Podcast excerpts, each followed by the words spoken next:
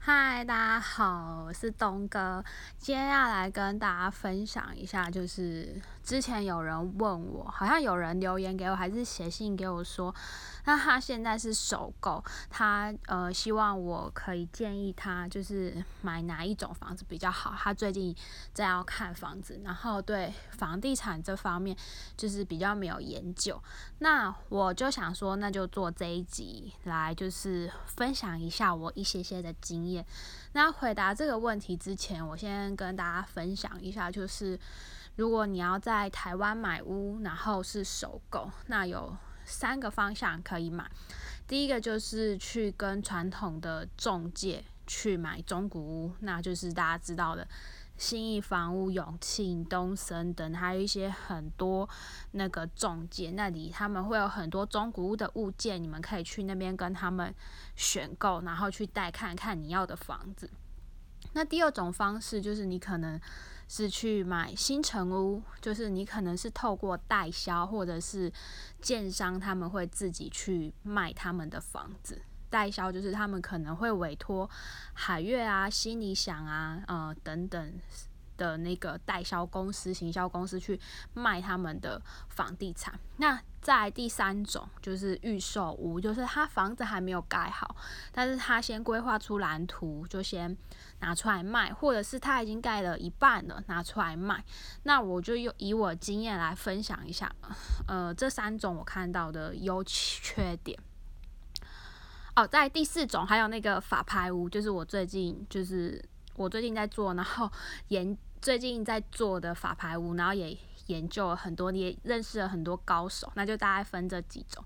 那我分享一下，就是假设说你是购买预售屋，你可能存了。五十万、一百万，然后你是首购族，然后你可以分期付款，就是那那些代销公司跟代销小姐会跟你说，你可能就是每一个月付多少，然后等到交屋完成之后，你再去跟银行对保贷款，然后就可以买到这个买到这间屋子，听起来是很不错。那这个其实我可以分享一下，有一些风险就是。嗯，我觉得啦，真正有钱的公司，它其实是不用那么急着，就是办预售。它如果财务状况非常的好，它应该是盖好再慢慢卖。所以这一点，我就觉得，如果真的要买预售屋的同学，可能就是要注意一点。因为我可以分享一下，像我妈之前好像有一个朋友，他就买在板桥的预售屋，然后呢。后来就不知道有什么问题，一拖拖了五六年。但是后来因为新版特区有涨，就看你的心脏够不够大颗。对，因为也许什么问题，但什么时候好，其实就是真的不知道，或者是大家可以上网看，就会可能会有很多的官司。对。然后这就是预售的好处跟一些坏处，像那个内力那边有一排，网络上被说烂尾了，他们也是就是不晓得什么问题拖很久，但是我最近经过去看，好像慢慢繁华，但是因为他们也是拖蛮久，所以如果你是首购的话，如果你买你你可能预计两三年就交，就他拖了十几年，我觉得你可能就是看你能不能承受，每个人都可以选择。那再就是。像我之前也是有跟那个代销代销买房子，但是它就是最贵啊，因为是最新，就是你是透过透过那个建商或者代销公司，他们也是好像抽蛮多的。当然，他们打广告，或者是有时候给你礼券，吸引你过来看屋，然后会做很多的行销活动啊，就是比如说送家电、送装潢。但是像我那个时候买，它是可以含装袋，就是说六百五十万，然后含那个，比如说它所有的装什么家电跟装潢都好，那你只要一纸皮箱就可以入住。但是现在今年的法规就没有，你装潢归装潢。就是你是这个建案本身是多少钱？比如说是五百万，那你就只能五百万，你之后装潢再去装潢。那再来，我觉得中古屋的话，就是嗯，应该大家就知道，你就是打电话给中介，然后中介就会说，那你来看这里啊，然后带你去看，带你去看屋。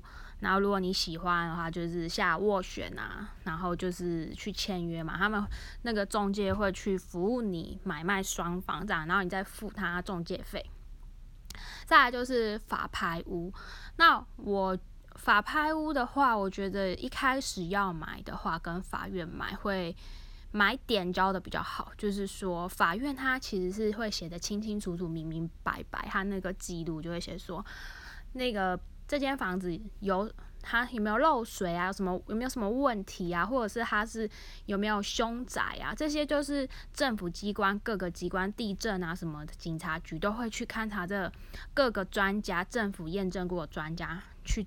或去验证，然后做记录，去告诉你说这间房子到底有什么问题。所以总和来说，我最近研究结果，我觉得如果你要买中古屋的话，我觉得如果有机会，不如你可以买法拍屋会来的比较好。为什么这样说呢？你们可以听听看我分析。假设你买了一间，呃，随便你看一个地方，然后你跟中间看那一区那个房子，你们大家现在大家买房子会看实价登录，知道它的行情，这个屋龄大概假设一间是一千万的话，那因为法拍屋，如果你们之前有听听我前几集法拍屋的话，就是他们就是因为。就是债务的问题嘛，所以导致他的房子需要被法拍。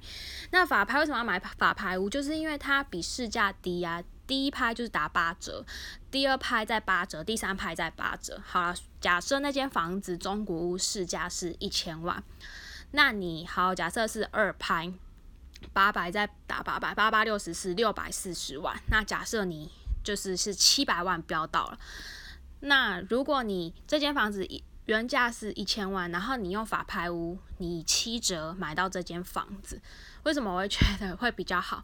大家说，哎，会有海蟑螂啊什么，或者是最近有些新闻很可怕。我觉得你也是要，你请代表公司，你也是要付他服务费，然后你去买中古屋，你也是要付中介服务费，然后你是不是买了中古屋之后，你还是要装修啊？那假设你都花五十万装修，那你买。那个法拍屋，你再加上持有是七百万，再加上七百五十万，那你总共是七百五十万，你总共支付的是七百五十万。可是如果你买的是中古屋，你就是一千万再加上五十万。对吧？所以如果你，所以以这样的角度来看，你都是要花装修费啊。那与其这样，我觉得如果你对那个地区很熟，刚好有一个法拍的物件，只要你不要标超过于市价行情，我觉得法拍屋是比较好的选择。再就是中介费，因为他们因为法拍屋的话，就是只有那个卖方就是是那个。法院嘛，然后买方就是我们。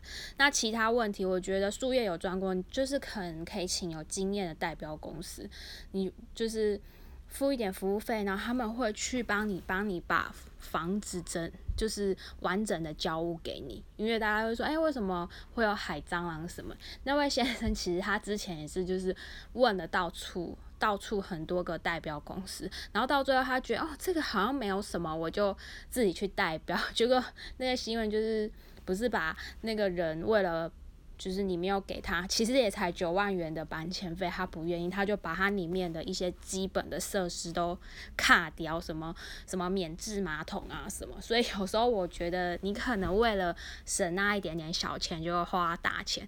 他为什么会被法拍？就是因为他已经。坦白来说，就是有点走投无路啦，所以他名下财产法法院或银行或债权就是要钱才会把他的房子法拍嘛。所以我觉得，如果买法拍屋，你自己也是有赚到的话，我觉得就是给人家一点搬迁费，其实应该也还好。其实你也是两全其美，你自己也是买到不错的房子嘛。对，这是我我的想法。如就是，但是法拍屋就是 chance chance，因为最近的市场很热。我看一间房子，我觉得哎不怎么样，居居然十几组的人去标，可能最近大家资讯越来越透明，可能觉得哎。